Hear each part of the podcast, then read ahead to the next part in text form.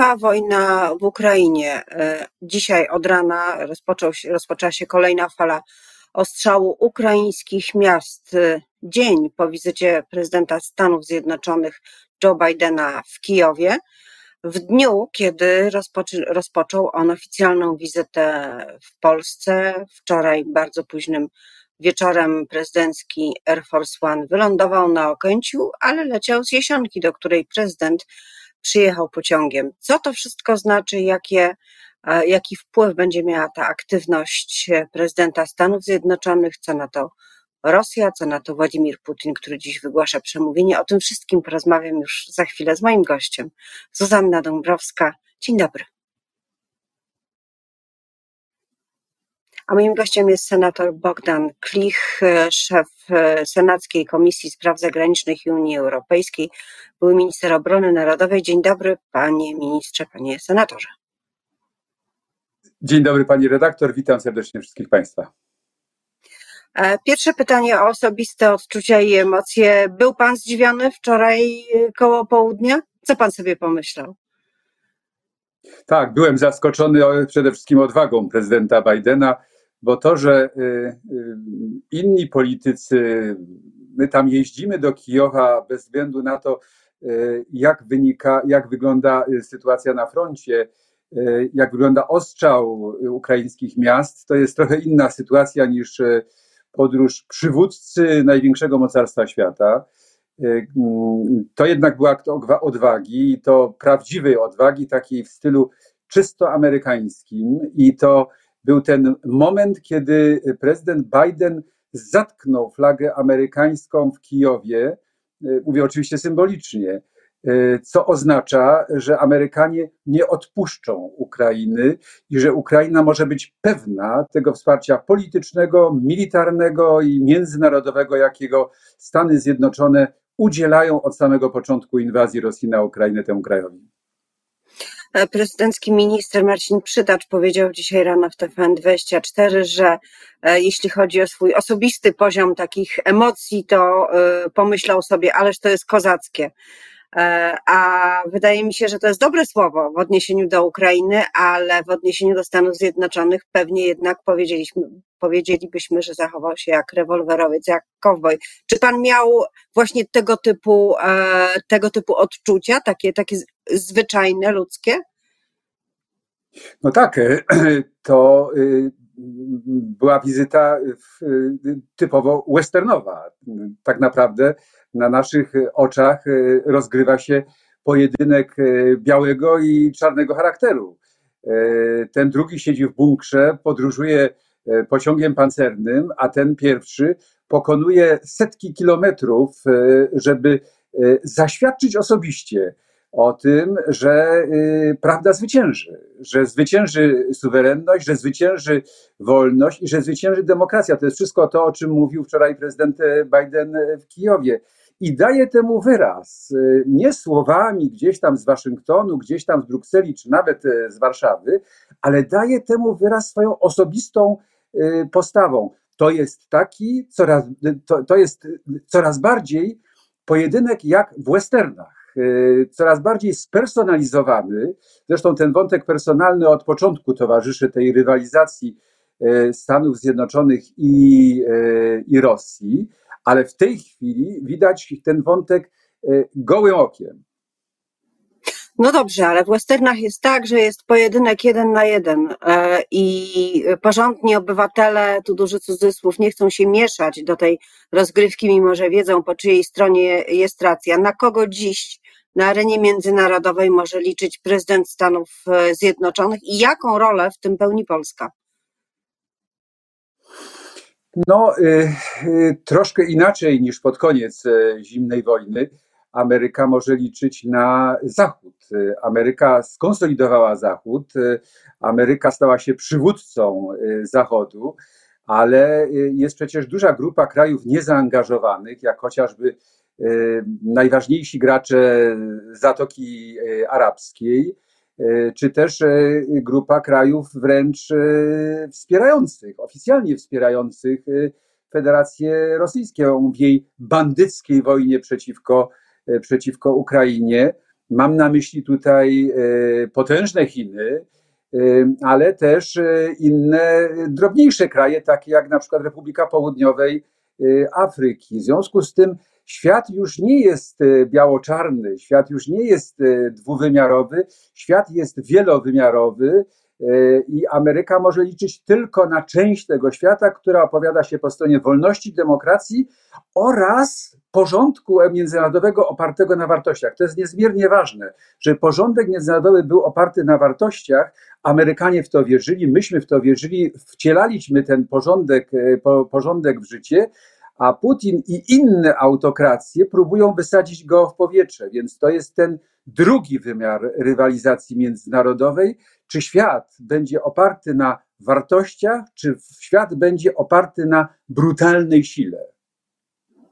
Mówimy o sobie, że jesteśmy państwem, krajem przyfrontowym e, i w zależności od e, temperamentu i, i pewnych narodowych przekonań mówiącego, albo oznacza to, że pełnimy wiodącą rolę i jesteśmy bardzo ważni, albo oznacza to, że no siłą rzeczy trzeba nas traktować jako taki pomost do walczącej Ukrainy i e, nie ma nic dziwnego w tym właściwie, że prezydent Stanów Zjednoczonych mm, składa drugą wizytę w ciągu roku w Polsce, no bo gdzie mają składać? To w Mołdawii byłoby ciężko. E, jak to jest naprawdę? Jaką my rolę pełnimy? Jaką Polska pełni rolę? No, Polska za sprawą Polaków e, przede wszystkim awansowała do E, roli bardzo ważnego gracza na e, flance wschodniej ze względu na nasze znaczenie geopolityczne. Polska jest hubem, przez który przepływają główne dostawy uzbrojenia dla walczącej Ukrainy. Bez Polski tak naprawdę trudno by było e, myśleć o dozbrajaniu armii ukraińskiej przez e, Zachód. W Polsce też odbywa się, Polska też zamanifestowała swoją solidarność w stosunku do Ukrainek i Ukraińców, dzieci ukraińskich. Przecież przyjęliśmy prawie 7 milionów Ukraińców. Część z nich poszła później dalej, część wróciła, ale e, to niebagatelny akt e, solidarności. Polska w tym rankingu państw e, nastawionych na, nastawionych na pomoc międzynarodową niewątpliwie awansowała za sprawą Polek i Polaków za sprawą zwyczajnych ludzkich odruchów solidarności i to też zostało zauważone na, na Zachodzie. I wreszcie po trzecie, Polska pełni rolę bardzo znaczącą, jeżeli chodzi o bezpieczeństwo wschodniej flanki NATO oraz y, wschodniej części Unii Europejskiej y, i to ma kolosalne znaczenie bo od tego, jak będzie wyglądało bezpieczeństwo Polski, zależy także bezpieczeństwo Niemiec, bezpieczeństwo Francji, innych krajów y, unijnych i natowskich, i Zachód coraz bardziej zdaje sobie z tego sprawę. E, Chiny, to Pan wspomniał o ważnej roli, jaką odgrywa to, to państwo. Deklaracja o dostawach broni do Rosji jeszcze niejasna i niepełna, ale jednak E, ale jednak jest i spodziewany przedstawienie przez Xi Jinpinga e, planu pokojowego. Jeżeli dodamy do tego wystąpienie Władimira Putina, no to można stawiać pytanie, czy szykuje nam się jednak jakiś przełom, a jeśli nie przełom, to przynajmniej przesilenie, e, o czym mogłoby świadczyć to, że najważniejsi światowi politycy zabierają głos bardzo mocno i bardzo poważnie. No, po e, takim wspólnym, ważnym komunikacie, który popłynął z e, niedawnego szczytu e, G7, kiedy Chiny dołączyły się do sprzeciwu wobec używania nie tylko broni nuklearnej, ale też straszaka nuklearnego w stosunku do innych krajów, mamy do czynienia w tej chwili z zaognieniem w relacjach pomiędzy Stanami Zjednoczonymi a Chinami, w tym pojedynku na słowa, kiedy Antoni Blinken zarzuca Chinom, że zamierzają dozbrajać y, Federację Rosyjską, a z drugiej strony opierając się na deklaracjach nieoficjalnych. No, jeśli Amerykanie mówią, to znaczy, że wiedzą. A jeżeli wiedzą, to znaczy, że taka groźba realna istnieje. W związku z tym, e, w związku z tym e, to sformułowanie bardzo precyzyjne, że dozbrojenie Rosji oznaczałoby przekroczenie czerwonej linii pomiędzy Stanami Zjednoczonymi a a Chinami. Proszę zwrócić uwagę też, że o ile w stosunku do Rosji, agresora na Ukrainie, panuje jedność poglądów, zarówno w NATO, jak i prawie jedność, no bo z wyjątkiem Węgier na Ukra w Unii Europejskiej, o tyle, jeżeli chodzi o politykę w stosunku do Chin, tej jedności nie ma. NATO inaczej definiuje Chiny jako wyzwanie, podczas gdy Unia Europejska mówi o wyzwaniu, partnerze oraz rywalu, pokazując w ten sposób zróżnicowane podejście do E, do Chin. Jest różnica pomiędzy podejściem amerykańskim a podejściem europejskim do, do Chin. Więc tutaj też bardzo trzeba zwracać uwagę na to, aby Chiny nie rozgrywały poszczególnych partnerów wspólnoty euroatlantyckiej dla swoich własnych interesów. E, Amerykanie chcą trzymać Chiny jak najdalej od e, wojny Rosji przeciwko Ukrainie, aby uniknąć sytuacji, że oto dwa mocarstwa, jakimi są niewątpliwie i Chiny, i Rosja, będą przeciwnikami dla zintegrowanego Zachodu w tej rywalizacji.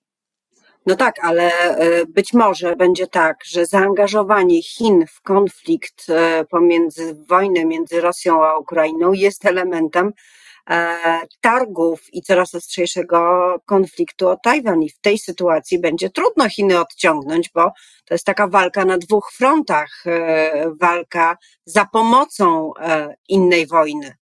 Czy rzeczywiście grozi nam ostry konflikt w tym miejscu świata o Tajwan? Rosja myśli kategoriami trochę y, krótkoterminowymi. Y, Putinowi się spieszy. Putin y, rozpoczął inwazję na, na Ukrainę, dlatego że zdaje sobie z tego sprawę, że niewiele czasu mu zostało, aby dokonać tego, co jest marzeniem jego, jego życia, a mianowicie reintegracji jak największej części byłego Związku Sowieckiego pod butem Moskwy. E, Chińczycy myślą kategoriami długoterminowymi. Chińczycy bardzo bacznie przy, przyglądają się reakcji Zachodu na, e, na wojnę rosyjską na Ukrainę, na Ukrainie. Chińczycy patrzą na to, jakie będą skutki, jak, jak będzie wyglądała sama Federacja Rosyjska po tej wojnie, jak działają sankcje, w jaki sposób funkcjonuje gospodarka Y, rosyjska, jak wygląda międzynarodowa pozycja Rosji. Chiny uczą się na doświadczeniu y, rosyjskim y, i liczą na to, to jest założenie polityki chińskiej, że Rosja z tej wojny wyjdzie znacznie osłabiona, w związku z tym będzie petentem w Pekinie, a nie partnerem. Dla Chin ważne jest to, aby Rosja była klientem Pekinu, a nie partnerem. Wróćmy w takim razie do, do wizyty prezydenta Stanów Zjednoczonych w Warszawie. Spotkanie w wąskim formacie, jak na razie wobec tych informacji, które posiadamy, jest jedno z prezydentem Andrzejem Dudą i z dwoma e, doradcami po jednym z obu stron. Potem są spotkania e, z delegacjami, e, o czym to świadczy? Czy to jest jasne wskazanie, że partnerem do rozmów, jakby osobą, której e, zaangażowanie, e, pozytywne zaangażowanie w ten, w ten konflikt e, na wschodzie się docenia jest Andrzej Duda i poza tym prezydent USA nie chce podkreślać politycznych związków z nikim, czy też można się spodziewać jakichś gestów także politycznych w rozumieniu partyjnym, parlamentarnym? No, y, y, to nie od dzisiaj widać y, gołym okiem, że Amerykanie inwestują w Pałac Prezydencki w Polsce. Można powiedzieć, prezydent Biden, pomimo sceptycznego zachowania się prezydenta Dudy zaraz po jego wyborze, pamiętamy zwlekania z gratulacjami, oczekiwania, aż wyjaśni się, mówię w cudzysłowie, wyjaśni się sprawa uczciwości wyborów w Stanach Zjednoczonych, co do e, czego przecież nie można było mieć wątpliwości, tego swoistego przywiązania do prezydenta Trumpa, Amerykanie w obliczu większego zagrożenia, jakim jest e, e, wojna w, na Ukrainie, zdecydowali się zainwestować w prezydenta Dudę, ale już pałac, ale już rząd jest, Amerykanie zdają sobie z tego sprawę, że rząd te standardy, po których stronie opowiada się Ameryka, bardzo często łamie, jak chociażby standard praworządności w, w Polsce, który jest, został jakiś czas temu wysadzony w powietrze. Amerykanie wiedzą o tym, że Polska w Unii Europejskiej, że rząd polski w Unii Europejskiej prowadzi dwuznaczną grę, że rząd polski nie respektuje podstawowych zasad, na których opiera się Unia Europejska, a przecież to są te zasady, na których opiera się także Ameryka. Wolność, demokracja, praworządność, wolności obywatelskie, wolności mniejsz, prawa mniejszości i tak dalej.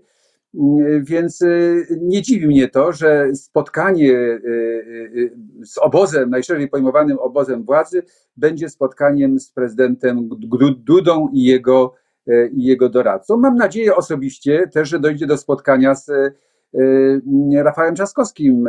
Jakby nie było, bardzo zaangażowanym w pomoc dla Ukraińców prezydentem Warszawy. Tak jak to było ostatnio kiedy prezydent e, Biden odwiedził Warszawę po raz pierwszy w marcu ubiegłego roku. Ostatnie pytanie to środowe spotkanie bukaresztyńskiej dziewiątki, a właściwie interesuje mnie tylko e, w tej chwili jeden aspekt, czyli to, co może usłyszeć Viktor Orban, o ile cokolwiek może usłyszeć z ust prezydenta Bidena w kontekście pomocy Ukrainie. Czy w ogóle do tego typu rozmów, czy upomnień, napomnień, pytań e, dochodzi na tego typu spotkaniach i może dojść tym razem.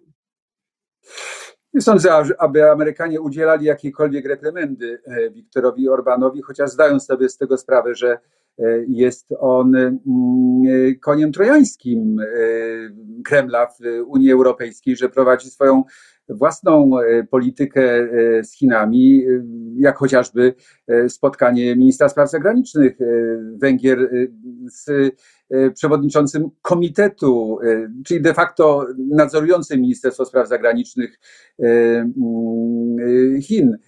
Więc Amerykanie wiedzą też o tym, że w ostatnim czasie doszło do swoistego zdekapitowania armii węgierskiej, kiedy stan spoczynku zostało przesuniętych, czy jest przesuwanych około 100 najwyższych dowódców, tych już wykształconych i tych już Y, y, doświadczonych we współpracy natowskiej. Więc y, Amerykanie zdają z tego sprawę wszystkiego. Niepokoi ich to niewątpliwie, ale też nie jest to czas, żeby udzielać reprymendy Wiktorowi Orbanowi, bo takiej reprymendy udziela się w kanałach dwustronnych.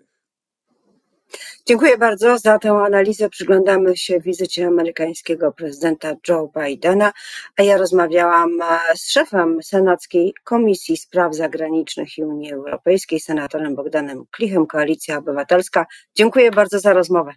Miłego i interesującego dnia.